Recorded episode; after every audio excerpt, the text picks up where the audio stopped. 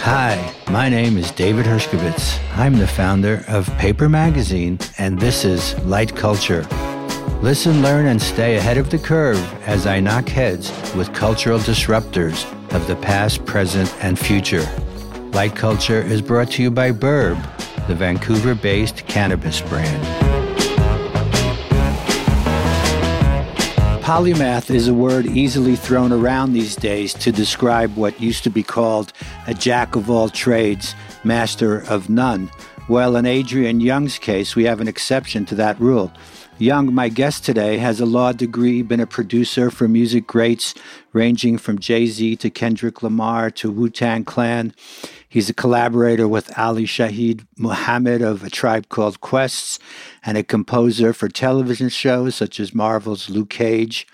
He's co owner of the Jazz is Dead record label, as well as the Linear Labs analog studio, and the owner of the bespoke record store, the Artform Studio. What brings him to our attention today is all of those things, plus his latest undertaking, a new mixed media project, including the album The American Negro, the short film TAN, and the podcast Invisible Blackness, that collectively breaks down the evolution of racism in America. Younge describes the project as James Baldwin hooked up with Marvin Gaye, produced by David Axelrod. Quite a triumvirate. Welcome, Adrian Younge. Thank you, man. It's good to be here. That trio that you mentioned, they're really all you, aren't they? There's a, yeah. you did everything on the album, wrote, edited, composed, as well as the film. You directed. Yeah. Yes. Do you embody those three people, or is there something more to it? To me, with this whole project, the American Negro LP is the nucleus, and the film is a companion piece the film, which is Tan, and then the podcast, Invisible Blackness. These are all companion pieces, but they all really are just part of the world that I created to deliver a message. And that message was really an anti bigotry, anti racism message for the world, you know? So that's what this is all really about. And the film to me is the least conventional of the three pieces that I mentioned earlier because it's it doesn't really fit any kind of genre. I see it as more of an art film. Yeah. Something you might see in a museum or an yeah. art gallery that understands these issues. Yes, absolutely. The film really depicts the nuances of racism and it also depicts the overdetermined stereotypes that we all deal with. You know, I wanted to create characters that felt real. I wanted to create characters that people could identify with, characters that people could hate, but I wanted to do it in a way where I respected the intelligence of the viewer. I didn't want to spoon feed anything. So that's basically what the film is. And you're right, it's like an art house type film, but that's just what I'm into. I love ill films. I love telling stories from a different perspective. It's in black and white. The angles are very tight and it's dark and it's it's very atmospheric. Yes. Was it shot also in analog? I know you're a fan of analog recording using tape and real instruments. Actually, the film was shot on my red cameras. I'm an analog dude to the fullest. But when it comes to shooting film, I actually like how digital film looks. I don't like how digital recording sounds. That's why I don't record digitally. But I love how digital film looks. You know, I, am into it. Maybe that's because that's not your primary medium, I assume, because if you talk to filmmakers, they'll tell you how great film is and they still love to shoot film and prefer to shoot film. Well, no, this is the thing. I've shot film before and I love film. I actually prefer film over digital. Film is hands down better than digital, but the issue is whether digital is good enough for me to be happy with it. So, going to me as a musician, because of the kind of music I make, I just can't record with a laptop because I continue the conversations that were started from a golden era from my golden period of recording, which is 68 to 73. That's my golden era. So that means I play live instruments. That means I bring in live orchestra. There's not any fake emulations for certain plugins or anything. It's the purest kind of recording and execution of music as you can have. Now, when we're going into filmmaking, when we did Black Dynamite in 2009, that was shot on film. I edited that film, I did the score. And because of what that film was, it had to be shot on film. Now, 2009 is what, 12 years ago. There's been so many advancements in filmmaking from a digital perspective that I'm like, yo, I actually like it. And I'm always honest with myself with it. But if I had the budget to shoot film, I'd always just go film anyway. But that being said, I actually really do like digital. Was there something happened eh, to you personally that made you want to take this project on aside from everything else that's sort of around us constantly? You could have made this film, the issues have been around for a while. There's nothing really new addressed here. These are some subjects that's old and needs to be talked about constantly. But was there some impetus for you to do it now? Well, what's interesting is that this entire world that I created started before George Floyd happened. So history repeats itself. History is a cyclical process. And when it comes to racism, the better educated you are about your actions, the less racism we have in the world. At least that's my theory, right? So one day, my daughter when she was like 12 years old. She's 16 now, but when she was 12, she asked me some questions regarding blaxploitation films, and I was just breaking down the evolution of blaxploitation and what it meant to Black America, and from the NAACP to younger black artists. And she said, "Daddy, why do you know so much about this kind of stuff?" And I never thought about it like that. But then I just realized all the research I, I've done just on Black history and how it affects us now. And all my travels, I realized how much people just don't know about the connection, the machinations that were set in place from the days of slavery to now that actually continue to ensnare us in subjugated positions. So I'm realizing all these things. I'm realizing all of this is not common knowledge. And this is what served as an impetus for me to create this world. That's why I did the album. That's why I did the podcast. And I wanted to also do the film because I wanted to really disseminate the message as far and wide as possible. And who do you imagine as your audience, your ideal person for this? I look at my audience as people just like me, and, and I'll better explain that. As a creative person, I always create art for the audience in my head. And once I stop creating art for that audience and start appeasing other people, I start losing that audience in my head. And when I come back to try to make something for this audience in my head, they're nowhere to be found and I'm searching for myself. So that is just my perspective in art. So I always say that I create for a fake world I've created inside of my head. and I just hope other great. people dig it, you know, but that's my perspective on everything. I never want to lose myself. So the my audience, I guess, are people that like the same kind of things I like. Yeah, that's great. But are they the ones that need to hear this? The hard part is getting the people who don't know trying to get their attention, right? Right. But with these messages, you know, it's it's really an unapologetic critique on the malevolent psychology that plagues people of color, but also just plagues humanity. So the black person needs to hear it just as much as the white person, just as much as the Asian person, because racism is on both sides. And with racism, you could commit a racist act unintentionally. So the example I always love to use is that if you watch old police academy films and you'll see the Japanese photographer with his buck teeth taking pictures, you know, when we watch that, we may not have thought that was racist because it just connected to the Looney Tunes cartoons that we grew up watching as a kid.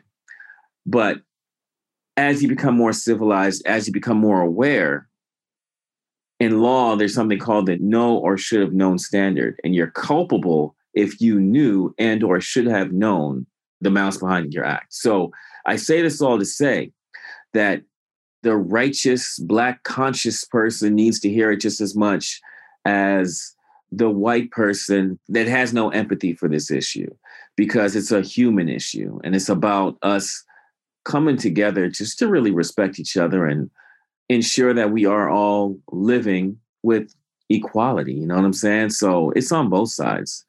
Children too, you know? Yeah, yeah. How it depends how they're raised, right? Where right, they go exactly. to school, what's going on in the schoolyard at the different moments. You called it the American Negro, which begs the question, Negro, which is an antiquated, scorned term that people don't use at all anymore for the most part, right? So, what does that represent to you, and why did you choose that? So, I chose the term the American Negro because it just falls within the euphemisms and or the pejoratives of choice that we had to choose from. So there was a time when Negro was a very respected term for us because the opposite was being called nigger or coon or spick, you know? So there was also us being called colored. It's like, oh, wow, well, thank you for calling me Negro or colored. But if you study the the etiology of the black consciousness, it got to a point where we said we're black and we said we're black and, and we're proud, you know, and there was this new perspective on what it means to be called African American, because not all of us came directly to America from the transatlantic slave trade. So I say this all to say, when you see and or hear the term Negro, it stigmatizes you because like you said it's an archaic term. It's forgotten. It's a it's a term you just don't really hear anymore. And in putting that in my title it should have people wondering why. And when they listen to the album they'd get their answers so what is the preferred term these days that itself is a subject of discussion quite a bit right yeah. but because it's well yes the preferred term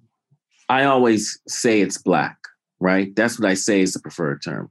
Some people may say it's African American, but all of these terms came from somewhere that's not the best place. So it's kind of hard to have a complete consensus, but to me, for the most part, it's Black, and, and this is why.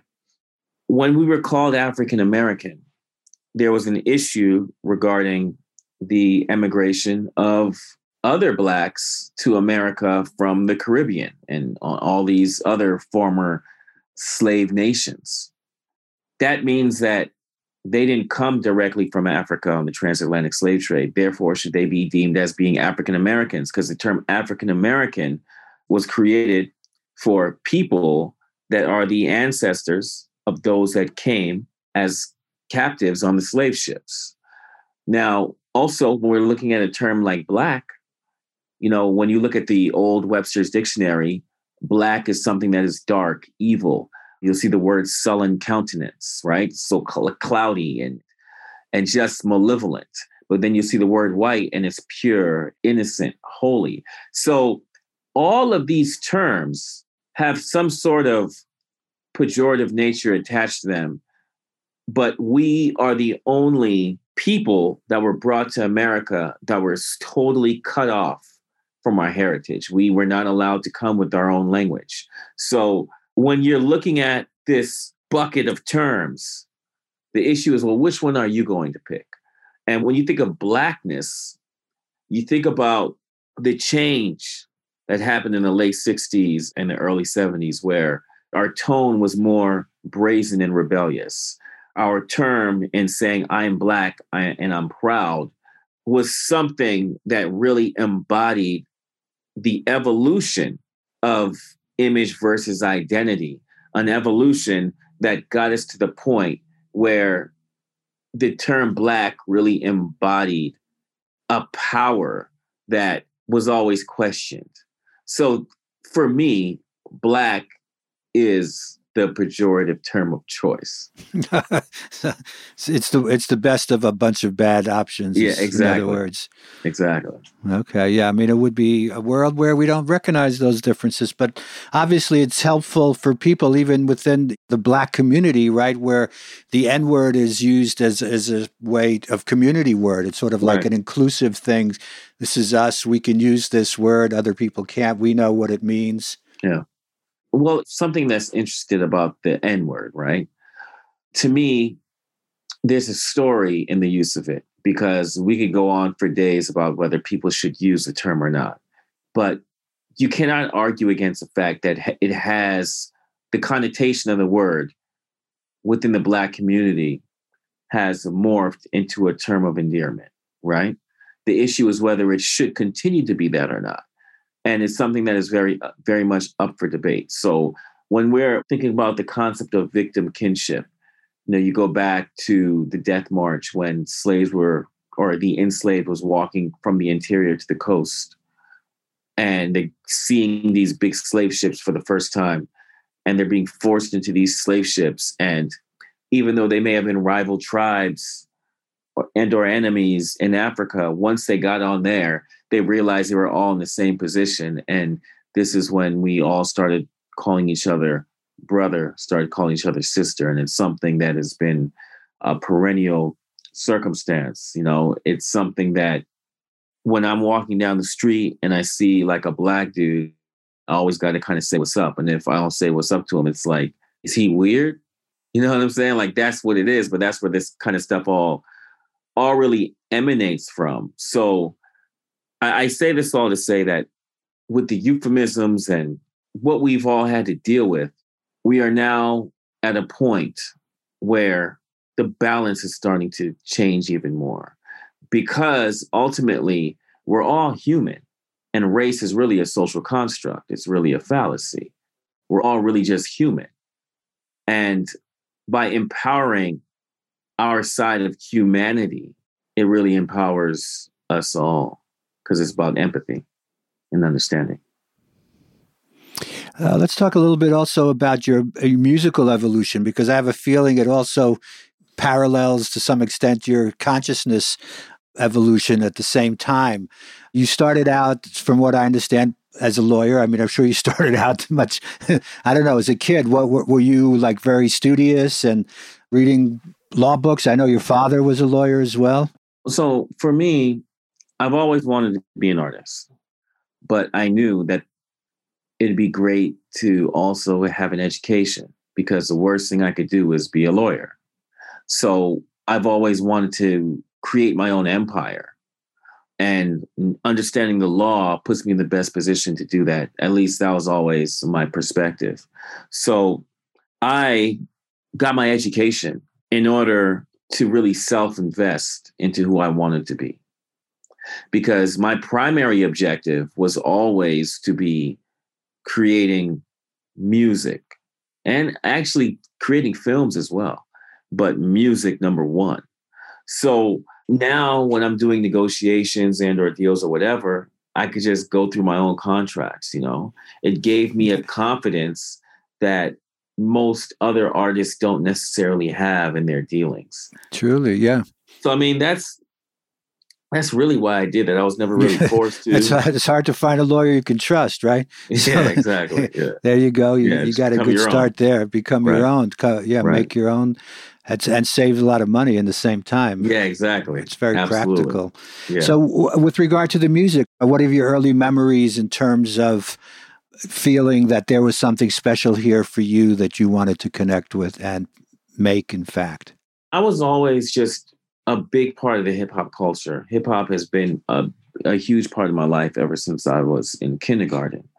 So I always wanted to create music that was just part of the culture. When I started creating music, I remember I was 18 and I had a, for Christmas, my parents bought me an MPC 2000 sampler and a little eight track recorder.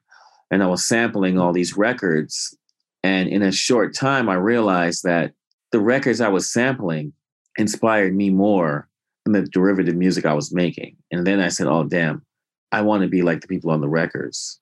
I want to learn how to play instruments so I can make music like them. But I also have to learn how to record like them because I love that analog sound. So that's what really got me onto my journey. And then in doing that and going through all these records, I ran into Ennio Morricone's discography.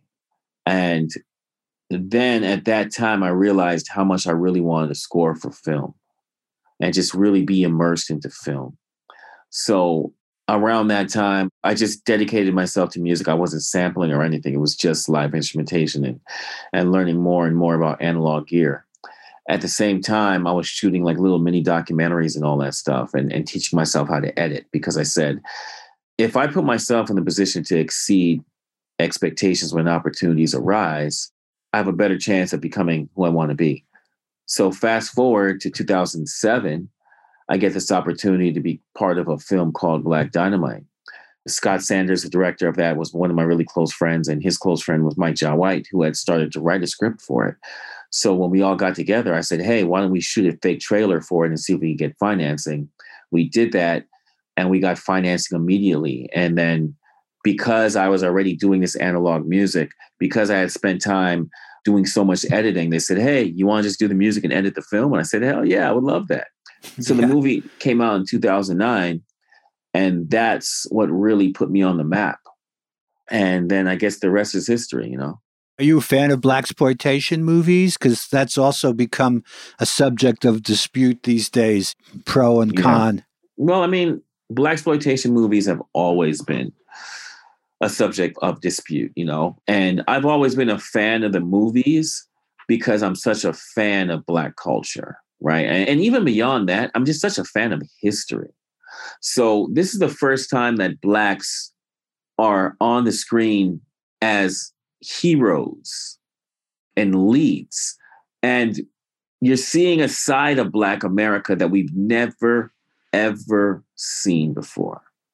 So before blaxploitation films, when you would see any black American, they're always performing under the guise of these overdetermined stereotypes whereby they're always happy or they're juvenile, childlike, and or they're serving a white master in some capacity, whether they're a butler, whether they're a, a, maid, or just some some form of domestic. And even in being some form of domestic, you'll have the mammies where they take care of the white children, but like their devotion to the white family is in such a way that there is a lack of awareness for their own personal families or their lives, you know? So blaxploitation film gave a brand new optic into what it means to be Black in America. Now, people oppose that, but it's mostly the older generations that opposed it.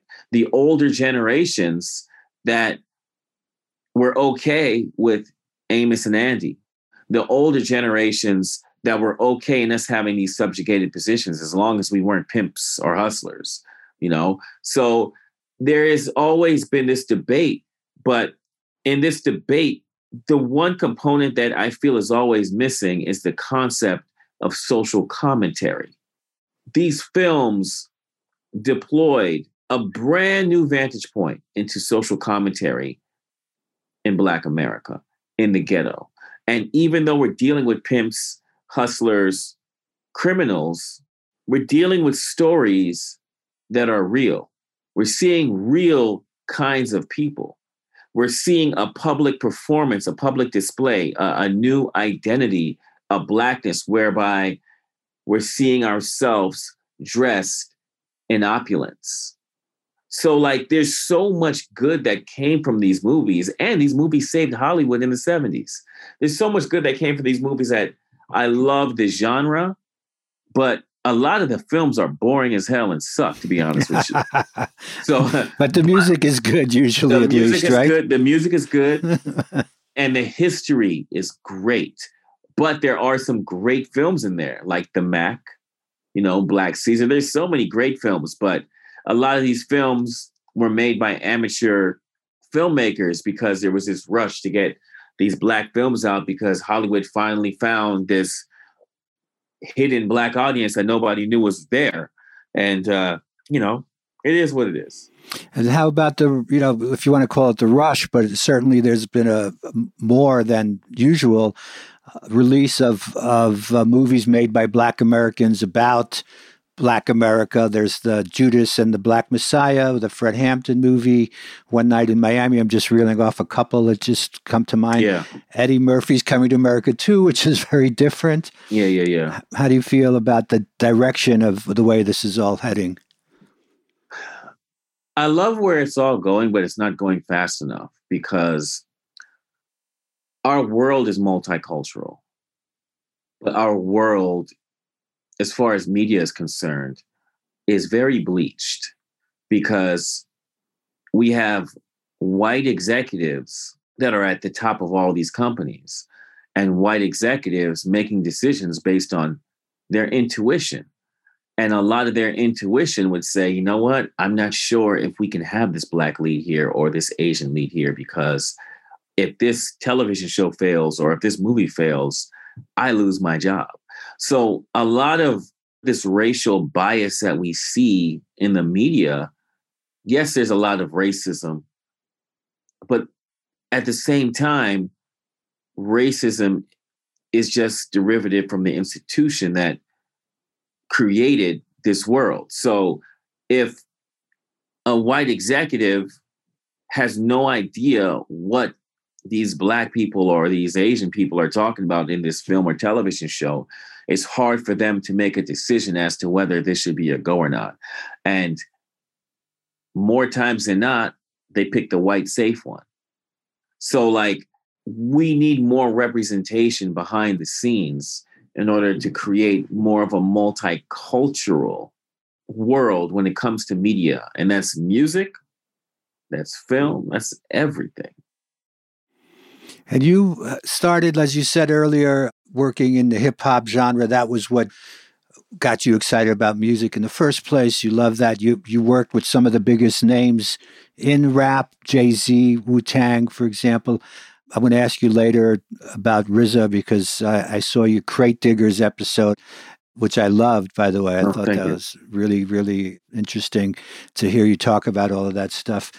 But somewhere along the line, you decided to go in a different direction. Musically, you created this label, Jazz is Dead, where you're making symphonic music or kind of soundtracks using you know, orchestra instrumentation. In many cases, from what I heard, not reworking. I don't know how you would describe working with these jazz musicians in a new way. Can you tell us a little about that? Yeah. So, I mean, the music that I'm creating is all the same kinds of music that's been in my head since the start, but it's having the ability to do what I want to. The more ability I get to do what I want to, the deeper my musical dives are. So, for example, this Linear Lab studio that I'm in right now, I've only been here for I think like four or five years. And this facility is big enough to allow me to record a 30 piece orchestra onto tape. Before that, I didn't have access to that. And also before that, I didn't know how to even write for orchestra. So I had to actually read books and learn how to actually do that, you know, because I never went to music school. So when I did my Something About April albums or my Black Dynamite albums or all that, I still want to have full orchestra, but I just didn't really have the means to do it. Now with Jazz is Dead, this is a label that is created by myself, my partner Ali Shaheed Muhammad, Andrew Lojero, and Adam Block. And especially for me and Ali, you know, as DJs, as hip hop heads, we grew up spinning Gary Bartz, Lonnie Liston Smith, Brian Jackson, Marcos Valle, all these ill cats. Roy Ayers, one of my Roy favorites. Ayers, right? Roy Ayers. But we never really would have fathomed that we get to the point where not only are we recording new music with these people, but we're writing music for them because we're such good musicians that we could be in the same room with them and play and, and record live. This is stuff you never really dream of as a sampling hip hop cat. So this is all part of our natural evolution based on all the work that we put in in the last couple of decades to become the musicians that we are. So again, it's only a change because of what we're allowed to do. We would have always wanted to do this but now we have the actual ability because both Ali and I play so many different instruments from drums to to saxophone to guitar to piano, you know, all that stuff. So we could get in with anybody and do whatever. But you have to be able to have the ability to even have that kind of dream. And we didn't have the ability 20 years ago to do this. And the dream of having a hit record? Yeah, I mean, is that still alive? I mean, everybody would love a hit record, but for me, to be honest with you, man, I, like I said to you earlier, I create music for this audience in my head. And this audience in my head hates pop radio. It can't stand pop radio. Okay, you said it. yeah, but at the but at the same time, this audience in my head realizes that at one time Stevie Wonder and Marvin Gaye was pop radio. True. You know, well, let me rephrase. They were urban radio, and they were able to cross over into pop radio. But you get my point. Standards of music is just so low today that when you see the kind of music that becomes number one, it's jaw dropping because you're like, yo, that's all an audience needs. Yeah, I can't do that. I can't. I can't do it. I wouldn't even know where to start. But you're not alone, basically, right? Especially around LA, that's where you are, right? Is that's where you live and work? Absolutely. And yeah. isn't there like a whole scene of musicians, uh, West Coast uh, jazz musicians, Kamasi Washington, Thundercat, people who are playing with the old and the new, mixing them all up into some contemporary sound that doesn't fit in in the radio, perhaps, but hell yeah, speaks to us. me at least. Yeah, I mean, I mean, you know, these are all you're just listing a bunch of pioneers. You know, these are all people that are blazing their own trail and doing what they want to and do what they feel like. There's an ill jazz scene in London also. There's a dope jazz scene in Brazil, like all over the place. But the issue is who do you hear about in mainstream media? A lot of these cats don't really get the chance to do that. But our legacy is a lot more valuable than those who are making music for an audience outside of their head. And that's a perspective that we live with.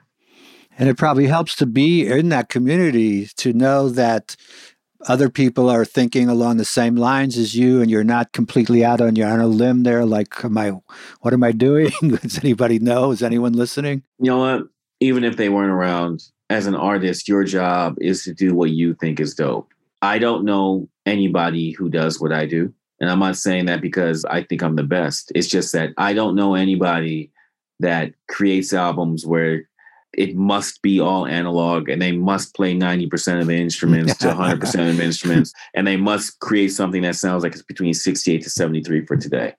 You know like that's weird. That makes no sense to people. But for me it makes me feel good because this is the music i love. I always tell people that new music to me are old records i've never heard before because i love how old records make me feel. You know what i'm saying? So just what it is you know in that episode of Crate Diggers I referred to earlier, which is a show where they have, uh, you know, music lovers or vinyl lovers going digging through the crates as uh, we all used to do once upon a time. And even though you put down those 50 cent records, that one might find in the bin. I really found some mm. great ones over the years. Oh yeah. but today, no, nothing is 50 cents anymore.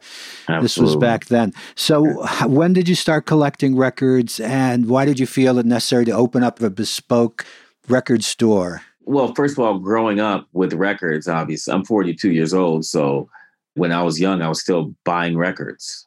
But as a collector, I define me collecting records once records were going out of vogue and I still continue to buy records. So I started to really buy records around 18, 17, 18. That's when I really started getting into it. Mid to later 90s is is when I got in and, and it's just a obsession that never stopped because there's just so much great music that's undiscovered. And then in reference to me opening up this record store, I just realized that as we get older, timeless music is just timeless music. And younger generations can dig timeless music just as much as older generations. But with the lack of music stores around, it's hard for them to find it. A playlist doesn't do what a record store does. When you're in a record store, you can talk to somebody and they can talk to you about genres and, and what this music means and all that stuff. And like my records are basically an expansion and duplication of my own record collection. So it's deep, you know, it's, it's from all my travels around the world and it's all the stuff I really like. So if you're a fan of my music, you get to see the kind of music that inspires my music. you got you get to see the stuff that I feel that is better than what I do. You know, this became a passion for me, and I love it. Vinyl was uh, one of those things that you bought when you had to really save up. I'm, I'm talking about in my case, okay? Because you didn't have that much money. If you bought an album, you really had to listen to it over and over again. You put it on and you didn't stop. You attached yourself to it in a way. Today, things, you know, just come and go so quickly. I could hear way more music than I ever could before, but I don't really get into it as deeply. Each, Absolutely. you know, the albums that I loved back then, I still love now that was a time when music was tangible and it was actual like a product that you could physically hold. So that when you're playing the record you're reading the liner notes. I always say yeah. that i always say that buying the record of an artist is the way to get the closest to them outside of meeting them in person because it's a physical manifestation or it should be a physical manifestation of who they are at that moment when they're creating that album. And vinyl is the only form of media that has not died it's the only form of media that has not died from music. Vinyl. Vinyls outsells CDs, you know, and vinyl is continuously on the rise. If you look at the graphs of sales, it has not been declining at all in years. It's just continually rising, rising, rising, rising, rising. You know, you'll have big chain stores that don't sell CDs, but they sell vinyl. They don't sell DVDs, but they sell vinyl. But is this just recycling the past or is it vinyl of today? Eventually, we're going to run out of those old records, I imagine. No, no, no, no, no. There's so much manufacturing of records, man. These new younger artists that come out, it's an honor for them to put their music on vinyl. And plus, for record labels now, they're not selling physical product, they're selling streams. So when they have a way to sell physical product and have a have a big markup, they're making more money. Yeah, the markup, so, the premium, yeah, it's, but it's exactly. not the same, right? Eh, yeah. So like there is no shortage, there is no rehash, man. It's like records are doing pretty well. And one of your favorite people to talk about music and records with is RZA from what you were saying there. Yes. And I know you've also worked with Wu Tang of early on, right? Yeah. And even later on as well. So, what is the foundation of that relationship? I love Wu. I mean, before I even met any of them, Wu Tang was always one of my favorites. And then in meeting them, they welcomed me with open arms and and RZA in particular. And you know, I look at that dude as not just a friend but a mentor. I've learned so much from him. You know, just even how to control your money and how to control your destiny and how to reach for your dreams. I watch him take leaps I watch him take risks, take chances, and he'll build with me on it in a very vulnerable way. And, and, and I love it, you know? I love everything that they've given to me. And not just them. I mean, there's people like Primo and Ali Shaheed, and there's so many hip hop cats that have really taken me in, you know, no ID, and just given me that respect, you know, because it's not easy to make it in the music industry. So I just appreciate all of them. Do you think we're in the middle of a black renaissance? No, I don't. The reason why is because if we're in a black renaissance, I feel as though deeming this era a black renaissance mean that before this there was substantially less going on, which I totally disagree. To me, the real black renaissance was happening from jazz to soul to the hip hop culture. Then after that true underground hip hop culture died out, everything became really kind of pop and, and, and mainstream. And those underground elements just really evaporated. There was a time when just with hip hop, you could go out on the street and you could see a b-boy, you could see a graph dude, you could see an MC, you could see a producer, and they would dress a certain way, walk a certain way, talk a certain way. That is something that is a subculture, a real subculture. And that is a renaissance to me. But right now, it's not that things aren't happening because things are, are, are happening, but from a creative standpoint, I just don't see it in any form or fashion that's deeper than what we've had before. Not saying I don't recognize that stuff is happening because stuff's happening, but if you ask me about the Harlem Renaissance, the Harlem Renaissance is the first time that you had all these Black Americans in one spot empowering each other from business to art. that's something that was very different. And that was a real renaissance.